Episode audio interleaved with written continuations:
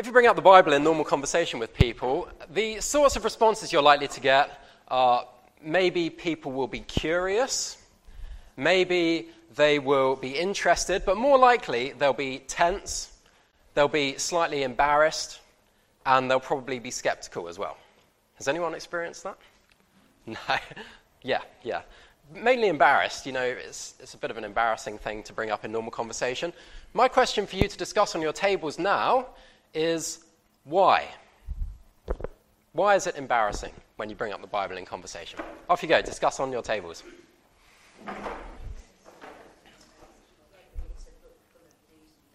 Yep, yep. Excellent. So we've got some great ideas there, a lot of that I haven't thought of as well, which is really good. And I've categorized a lot of the reasons why people are embarrassed about the Bible into two groups, really. First of all, what's in the Bible. Either they don't know, or they've heard things and they don't like it.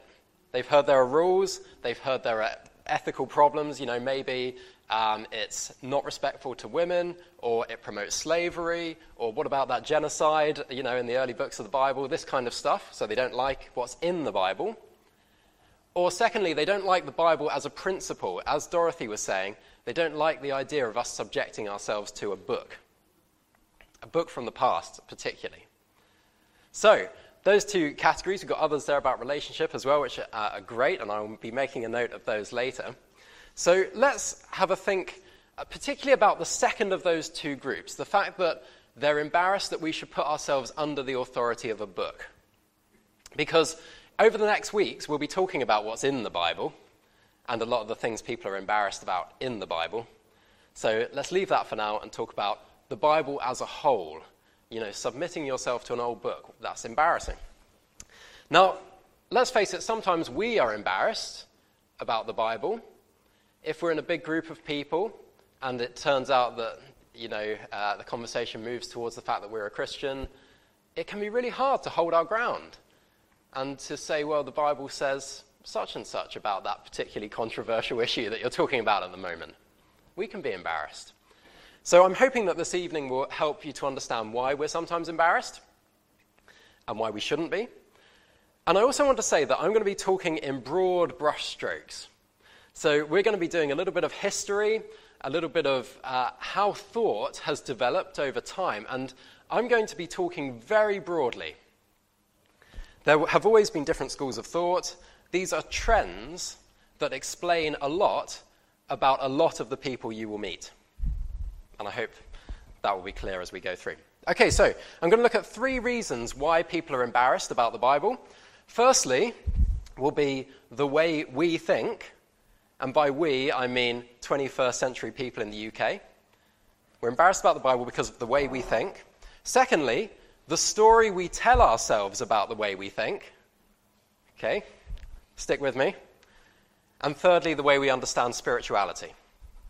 So, the way we think, the story we tell ourselves about the way we think, and our understanding of spirituality all create an atmosphere where we're likely to be embarrassed about the Bible, and we'll think about why. After that, we'll think about a different way to think where we can have confidence in the Bible. Okay, so first of all, then, the way we think. The way we think in the 21st century in the UK is not the same as the way people think across the world. It's not the same as the way people think in Uzbekistan. And neither is it the way that people have thought throughout history. If you pick someone out of the 1600s and put the two of us together, we would think in different ways. So, what's normal for us is not normal universally. And there's a history behind what we think is normal, the way we think, that comes largely from a period of time in the 1600s called the Enlightenment. And I want to summarize a key change that took place in the Enlightenment that makes us think the way we think today. And I'm going to describe it as a switch, like that, okay? Two things switching places. Now, before we look at the switch, let's just make sure we do understand the way we think today. And this is why you've got the pictures of the ladies on uh, your tables. Three characters. Um, does anybody. Let's, how shall I do this? Who knows who all three of them are? Yeah, a few people. two people. Who knows who one or two of them are? Right, okay, I'm going to come around to the tables and give you a bit of help. um, first of all, discuss what do these two characters have in, what do these three characters have in common? Okay, great. Can I uh, get you all together again? I'm not going to go around all the tables, but this table over here have hit the nail on the head. Um, so tell me, what do those three characters have in common? Gonzara. Thank you. They go against the grain of social norm. They all grow up in cultures that are trying to push something on them. In the case of the girl in the top left, her name is Lyra, and the bad guys in that particular show, His Dark Materials, are depicted as basically Roman Catholic priests, and they are inflicting their religious uh, authority on her and everybody else, and she rejects that and goes her own way. In the middle, we've got Belle from Beauty and the Beast. Belle is very well educated and loves to read, and the villagers are like, Why would you want to read? That's ridiculous. And she rejects that, and she goes and reads. And then in the bottom left, you've got Mulan, who uh, is a warrior from ancient China at a time when only men fought in the army, and she goes and joins the army. So again, rejecting the culture. They're also all women, which of course is significant. It's a very um, uh, there's a, a, feminist agenda going on there, but that's fine. Like, you know, I'm not talking about that this evening, but that is significant. So, um, I was going to ask, how are the cultures they reject portrayed? But as um, very few of you have, have, seen all three of them, um, you could use your imagination. Basically, those cultures are inflicting beliefs and viewpoints and ways of living on these people, and they are rejecting them. Doesn't take much imagination to, uh, to understand that. They're, they're sort of oppressive. I've got a list of words here. They're oppressive, they're intolerant, they're dogmatic, they're wrong, they're old fashioned, they're immoral. You get the idea. That's the culture, and these, these uh, sort of heroes here are rejecting that culture. Now, when we see these characters rebelling against their culture, as we watch these uh, films and TV shows, what are we supposed to think is the greatest virtue? What are they showing us that's so good about what they're doing? Have a think about that and just discuss it in your tables for a few minutes, and then I'll ask. What's the great virtue that they're portraying? Okay, can I wrap that one up? Just a very short conversation there. I've definitely heard the right answer from over here. so, what is the virtue that they are portraying? Becca, what did you say? Be true to yourself, yeah. So, freedom to be yourself and make your own choices. Be yourself, exactly. You control your destiny. You discover the truth for yourself. You don't let other people tell you what's true. You discover it. You don't uh, let anyone else tell you what to believe. You challenge old fashioned values, particularly in the case of Mulan in the bottom left there. Why should men only join the army? You know, why can't women join the army? That sort of stuff. You don't hold on to these values if they don't make sense. Now, those, th- those ideas describe the thinking of people after the Enlightenment. So, if you had asked somebody all of this stuff before the Enlightenment, you'd have got a very different set of answers, and each of these people would have been the villains. These three women would have been the villains. They did not go for the same things that we go for, they didn't think in the same way.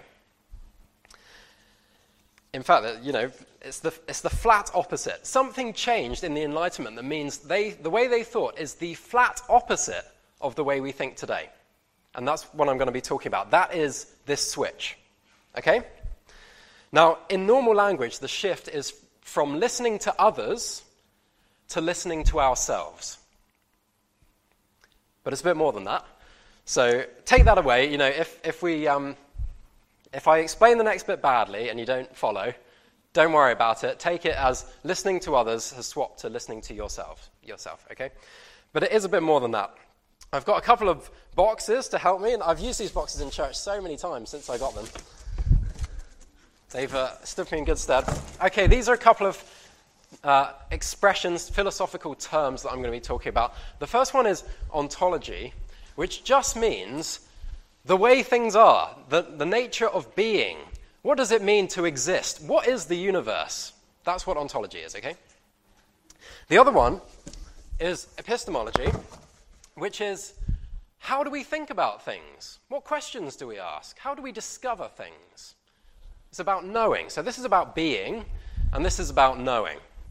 Now, before the Enlightenment, everyone took it for granted that ontology came first and epistemology came second. Which means, in practice, somebody told you what the universe was like and what existed and how it existed and whether there was a God or not. And as a result of that information, you decided how to think. And you decided what questions to ask and how to examine the universe. In the Enlightenment, that switched.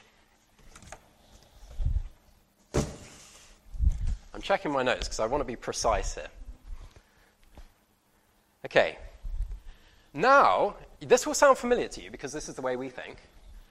We start with evidence and the information available to us, and our science and our discoveries and our feelings, and from all of that together, we build a picture of what the universe is like.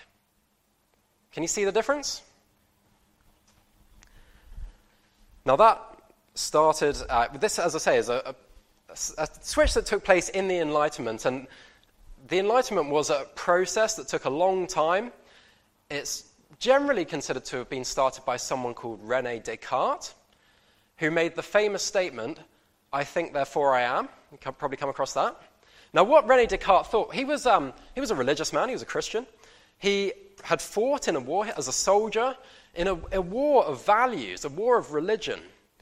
And he'd been told by his religious authorities what to think, but then he saw that he was fighting against other um, people who had been told by their religious authorities what to think. And he thought, this is crazy. Like, we can't both be right. And I'm being told by so many different people what to believe and what to think. I'm going to go and lock myself in a room. I'm going to empty my mind of everything that everyone's telling me. And I'm going to discover what it is that is true. What's the one thing I can discover for myself that is real? And what he came up with was, I think, therefore I am. I think, therefore I must exist because I'm a thinking thing. And that is where the switch took place. No longer was he listening to others first and then deciding about reality, about you know, what questions to ask reality afterwards. He had put himself first and knowing first and then he went out into the world and asked it questions to find out what it was really like. Okay. So, what's the problem? Why does that make the Bible seem embarrassing? The first is because when epistemology precedes ontology, it makes the Bi- what the Bible says seem implausible. Let me explain that. After the Enlightenment, many people put the Bible on a bookshelf and they left it there to gather dust while they, they thought to themselves, let's leave that there for now while we reach our own conclusions about the universe around us, rather than letting this old book tell us what to believe. Let's form our own conclusions. And so people did their science. This is epistemology, by the way. They're, they're making inquiries about the universe. And sure enough, they started, people like David Hume, you might have come across him, started saying things like, well, we, we never observe miracles in the universe. And so this, bar, this book that talks about miracles must be talking nonsense because we've never seen a miracle. They just don't happen. So that's embarrassing. The Bible is now talking nonsense. This way round makes the Bible seem implausible. The second reason is that the Bible basically insists that we go back to this. It it insists that it will tell us about the nature of reality, and based on what it tells us, we put it first, we can then think for ourselves. It insists on that way round. So, that seems unenlightened. Immanuel Kant, another philosopher in 1784, wrote an essay called What is Enlightenment? And he said that if you have things this way round, then you're actually intellectually immature. You're letting other people tell you what to think instead of making that decision for yourself. That's immaturity. It's the equivalent of Belle and Mulan and Lyra all just caving in to their cultures and not resisting them at all. So that's embarrassing. The Bible asks us to naively trust it instead of relying on our critical thinking. Those are reasons why this shift makes the Bible seem embarrassing. Do you want a second just to discuss that on your tables and see if it makes sense? T- turn into your groups for a second and try and describe that to each other, what I've just said. We don't need to be embarrassed, and I've heard Bernie critiquing this view already over here, for one simple reason, and that is the enlightenment switch isn't as enlightened as it seems, and it has a big stumbling block. Which is, if you put your knowing first, so you put like, you know, I'm not having a go at science, but you put your science first, and then from your science you build a picture of the universe. How do you know if that method works? Because how do you know what there is to be known? And how do you know what is real but can't be known? Okay. Um, what, how, basically, let's, let's put it like this How do you know the limits of your knowledge if you start with your knowledge? It's, uh, let me give you an, ex- an illustration. It's a bit like insisting you're safe to drive a car blindfolded because you can feel the controls. That's what it's like. But you can't see the road in front of you, and you don't even know if you're on a road. You might be on a beach. So all of your knowing is like the controls. You can feel them, and you know, you know, you can feel the controls. You feel like you're, you know where you're going, but you can't build an accurate picture of reality because you don't know whether you're on a road or not, or what the road does. When you start with epistemology and build your ontology from scratch, you either have to assume that your knowledge is 100% reliable and ultimately unlimited, because you can eventually discover everything that there is to be known. Or you have to admit that human knowledge is mostly reliable and limited, and then you have to admit that you will never reach a complete picture of what existence is and what the universe is and what might be outside the universe and what we can't know but might be out there to be known. You can only build an incomplete picture. Now, most people are happy with that. They're happy to admit that our knowledge is finite, we are limited, we're generally reliable, but not completely, and that's fine. We'll never reach a complete picture, but we'll sort of maybe get close. And yet, they believe that we know enough to say that this approach is much better than that approach, even though they don't even know what this is. So don't let people tell you, I mean, they're not going to say this in these words, but don't let them tell you that starting with ontology and then following it with epistemology is naive, which is what people think about believing the Bible. You know, if you put the Bible first and, uh, you know, you trust it in, uh, instead of your critical thinking abilities, and maybe when you disagree with it, you take the Bible as true, that's naive, they'll say. Don't let them tell you that because it's not naive. Because they are naive by thinking that starting with their way of knowing, they can build a complete and accurate picture of the way the universe is and the way existence is, um, enough to say that the other way around is naive. If I've uh, lost you a bit there, I'm sorry. I'm, I'm moving on to my second reason why we might be embarrassed about the Bible, and things get simpler again, okay? So that is this is the way we think, Next, we're going to talk about the story we tell ourselves about the way we think. And I think this will ring bells with you, okay?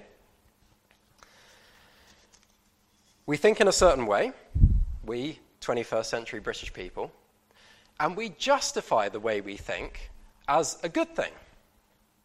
We live in a secular culture, and we say secular is a good thing.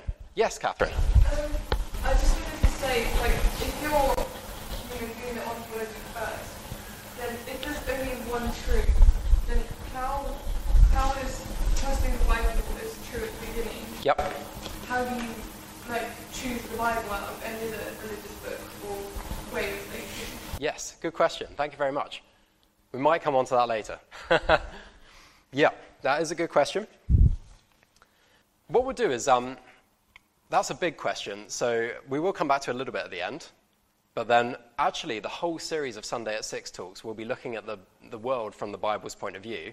And one question we can ask ourselves is Does this make sense of what we see? And um, maybe we'll see the answer to that. Good question, thank you. So, in a nutshell, this is the story we tell ourselves. We are very rational people. We try to be balanced and unbiased, and we don't fall for illogical things or superstitions, that sort of thing. Would you agree that's how we think in the UK? Okay.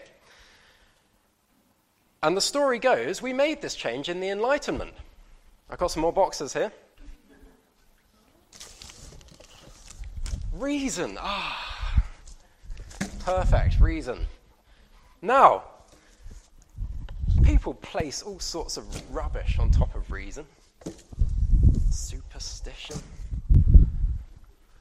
Other biased and irrational things.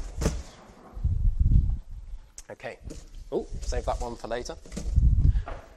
Now, the story goes in the Enlightenment, we rid ourselves of biased and irrational things. And you know what? We rid ourselves of superstition. And we took away faith and religion so that we were left with reason. And reason was a great foundation on which to build our knowledge of things. So, reason, what, why is that such a good foundation? Well, it's, uh, it's neutral. You're not going to be biased by your religious beliefs. Your reason is neutral. It's logical. You can go back to basics and work up from there to the answer. It's self correcting for the same reason. You, nobody claimed that reason was infallible, but they did say it was self correcting. So even if you didn't get the right answer, you could discuss it amongst yourselves, and people together would get the right answer. It's evidence based, it's scientific. And it's gained through experience and critical thinking, not mindless rote learning. Why should you have to learn the Psalms and the Ten Commandments? That's ridiculous. You can use your reason. And actually, this is why we don't have much rote learning in our education system. We have a lot more critical thinking, which isn't, it's not a bad thing. I'm not having a go at the Enlightenment. There are lots of good things that came out of the Enlightenment, but there were some bad things as well. So, reason, what a solid foundation. Now, why does that story that we tell ourselves about the way we think make the Bible seem embarrassing? It's because the Bible is like adding all of these things back onto reason again, you know. Faith and religion, exactly. That's what we're all about. And superstition, maybe, maybe some Christians might be superstitious. And definitely biased and irrational things. Miracles, um, you know, we're, we're saying that there is a God out there who tells us what we can and can't do. We're very biased as Christians. Now, these things, they say, hold us back and keep us in the dark. We'd be much better getting rid of them and going back to reason. You remain a bit of a foolish idiot if you uh, keep all of those things on there because you're stifling the self correction and the neutral and the logical evidence based nature of reason. So, that's embarrassing. The Bible is trying to suppress the way you think, it's suppressing you and keeping you in the dark. Uh, on the top of that piece of paper where you've got the three ladies there, Lyra, the whole point of the trilogy, His Dark Materials, is exactly that point. Organized religion is oppressing you and keeping you in the dark. And Lyra is awesome because she breaks free from all of that and she uh, learns to be herself and rule herself and all that sort of stuff. But we don't need to be embarrassed because the story that's told about the way we think is not the whole truth. There's actually a box missing from our story, as you've seen down here. And this is assumptions about reality. These are your presuppositions, if you like philosophical terminology, and these sit underneath reason at all times.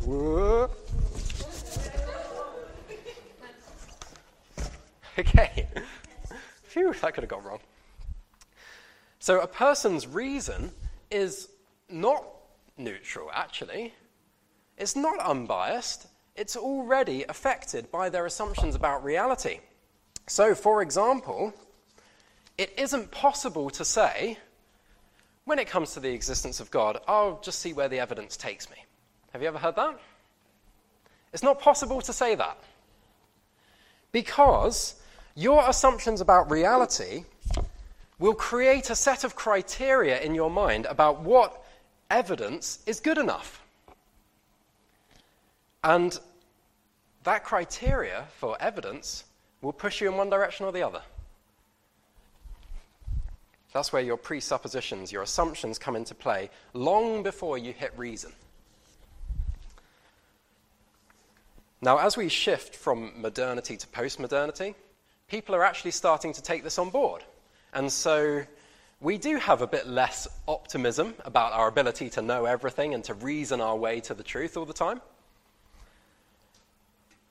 In practice, it means that we're willing to be tolerant of others' views because who are we to say that they're wrong?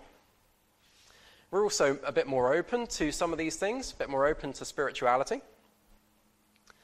So, why is the Bible still embarrassing? And now I'm going to talk about our third thing. Let me just move these boxes out of the way and try not to make them fall on my head. That was number two the story we tell ourselves about the way we think. We've looked at the way we think. Now we're going to talk about the way our culture views spirituality. We do get it, all of us, that reason is a good thing. And evidence is a good foundation for building knowledge. Everyone agrees that. And yet, there's got to be something more out there, people will say. We can't find it with our reason and knowledge and our science, perhaps. But when, when we die, there's got to be something more. I don't believe that people just die and they're. There, there are very few people who are 100% convinced that all we are is atoms and molecules and whatever. Um, when you die, you're just dust, and who cares? Um, most people are happy to admit that there seems to be more meaning to that in life. Something inside us, as I heard Bernie saying before, says maybe there is a spiritual world. That makes sense to us. So, have you ever heard somebody describe themselves as spiritual but not religious? Yeah. Spirituality, yes. Bible, no. God or gods, maybe. Yeah. Bible, no. And here's why.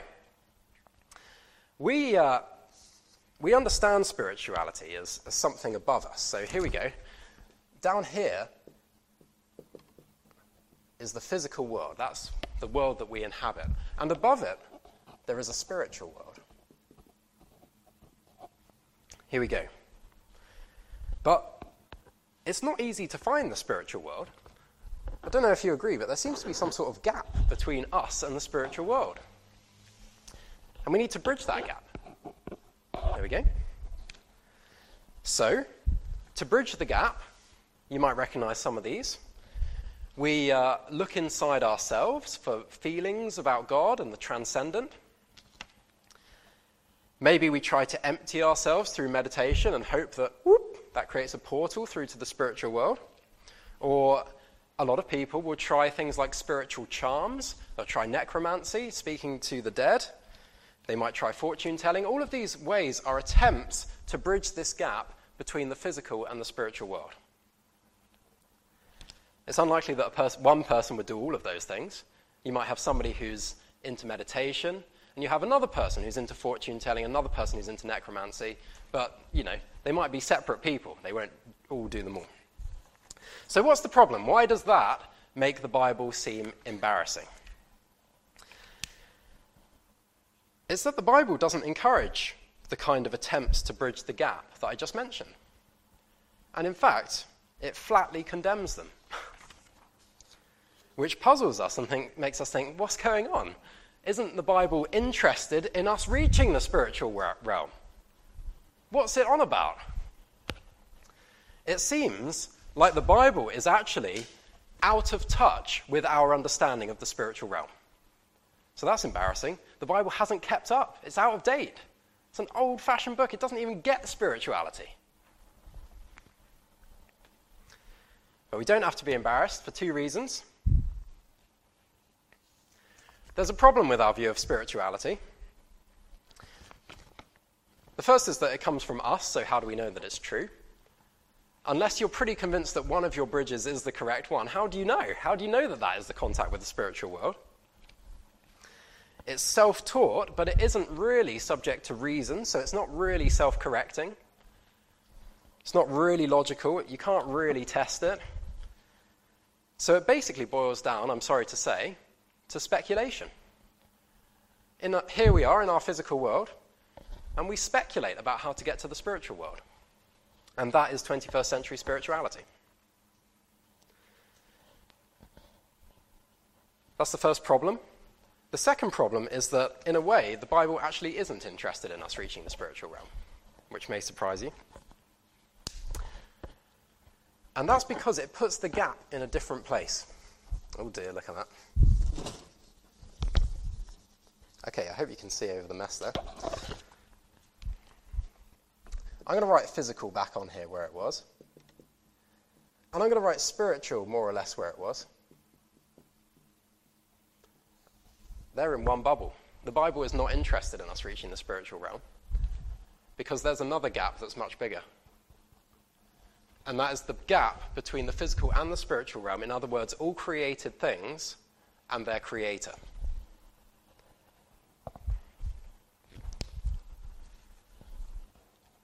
When you're reaching for a higher power using meditation or emptying yourself or doing necromancy, you're only ever reaching the created order. You never make it to God. You only make it to creation. And the Bible is interested in you meeting God. In fact, it definitely doesn't want you to reach out to the spiritual realm and think you've made it to God, because then you're committing idolatry. You're worshipping, you remember that verse in Romans, worship, they worshipped and served the created things rather than the creator. Those created things might well be spiritual, but they haven't bridged the gap to God. So let me finish. I've gone on a bit, sorry. With a different way to think. How do I see the Bible as a Christian? Why aren't I embarrassed? And in fact, let me put that question back to you. If you're a Christian, then you can answer this question. In your groups, on your tables, why aren't you embarrassed to live by an old book, the Bible? discuss that for a few minutes. Yeah, and that direction is really important. God down to people. People never find God, God reaches out and finds people. Yeah, great. So you've covered all the things I've got here. First of all, there's no shame in admitting that we need, to, we need God to tell us about himself. There's no shame in admitting that we, we can't discover God by ourselves. That's actually a, you know, let's not blow our own trumpets. That's a very humble and sensible thing to say. You wouldn't be embarrassed to watch a YouTube video or read a book, you know, if you needed to do some work on the car that you couldn't work out for yourself. This is much bigger than that. We're talking about discovering the creator of everything who is completely different in being to the created order. That gap, as Malcolm has rightly pointed out, is too big for us to cross. We need him to cross it to come down to us. A computer game character has more chance of discovering and getting to know the player of the game than we do of getting to know God and discovering Him by ourselves. That's how ridiculous it is. Unless God tells us about Himself. It's revelation. And the Bible claims to be exactly that God telling us about Himself. Imagine I, if I sent my CV to Chris, and Chris picked up my CV and said, Do you really expect me to believe that this piece of paper tells me about a real person called Sam? Oh, please. And I would think, yes, that's exactly what I expect you to believe. It's a CV. That's what God expects us to believe with the Bible. He says, This is my revelation about myself. I expect you to believe it and to receive it as such. And when you do read it like that, as we've said a few times around the room, it stacks up. It makes sense of reality. Now, over the next few weeks, we'll be talking about the Bible's reliability We'll be talking about the fact that you can trust the Bible even in these controversial matters that people are talking about. You can trust the Bible, as Bernie will be talking about in a few weeks' time, where science of, or our understanding of right and wrong seems to call it into question. And it stacks up as a coherent way to understand life and ourselves. There's a barbershop out there that says something like, um, the, what is it, the complete image for men or something like that. And uh, just reminded me of Genesis 1, where it says that people are made in God's image. And um, that view of, sorry, I'm getting a bit off track here, but that view of life explains an awful lot of things. As uh, I think we were talking about the day away a bit, weren't we, Hannah? That was uh, being created in God's image explains a lot about why people are sitting here in this room doing this today and dogs aren't. And finally, again, as has been mentioned, you end up meeting the author of this book if you take it seriously. Imagine if I was uh, going through a cupboard for something my wife Claire had bought earlier in the day, and someone came along and said, I actually can't believe what you're doing, Sam. That's the stupidest thing I've ever seen. Sam, you, know, you must be naive and lacking in education. And then finally they get to the point and say, Sam, Claire doesn't exist. That's how a lot of Christians feel when they're looking in the Bible for answers. Because they're looking in the Bible for answers, and somebody comes along and says, You must be naive, you must be uneducated. God doesn't exist. And you're there like, I know that God exists. I know God. I've known him for years. It's a relationship. And if you're not a Christian this evening, then you need to meet God, which involves him reaching out to you. You can't get there by yourself. I'm going to finish with some words of the Bible. Sorry, I've gone a bit over time. These summarize a few significant parts, and you'll know them well if you're a Christian. God so loved the world that he gave his one and only Son, that whoever believes in him shall not perish but have eternal life. For God did not send, God sent, okay? God did not send his Son into the world to condemn the world, but to save the world through him. Hebrews 1 says, In the past, God spoke to our ancestors, being the ancestors of the writer to the book of Hebrews, a Jewish person. In the past, God spoke to our ancestors through the prophets at many times and in various ways. Lots we could say about that. None of these people were sort of super sensitive spiritual sages looking for a revelation from God and they just stumbled upon it. These were normal people who were interrupted in their normal daily routine by a God who just wouldn't take no for an answer. A lot of these people are like, No, God, I'm, you're not sending me. Moses at the burning bush, No, you're not sending me. And God is like, Yes, I am. Jeremiah, three times, I think, like, no, you're not sending me. God is like, yes, I am sending you. God spoke in the past to our ancestors through the prophets at many times and in various ways over a long stretch of history, but in the last days he has spoken to us by his Son, who also just happened to walk past people and say, Follow me.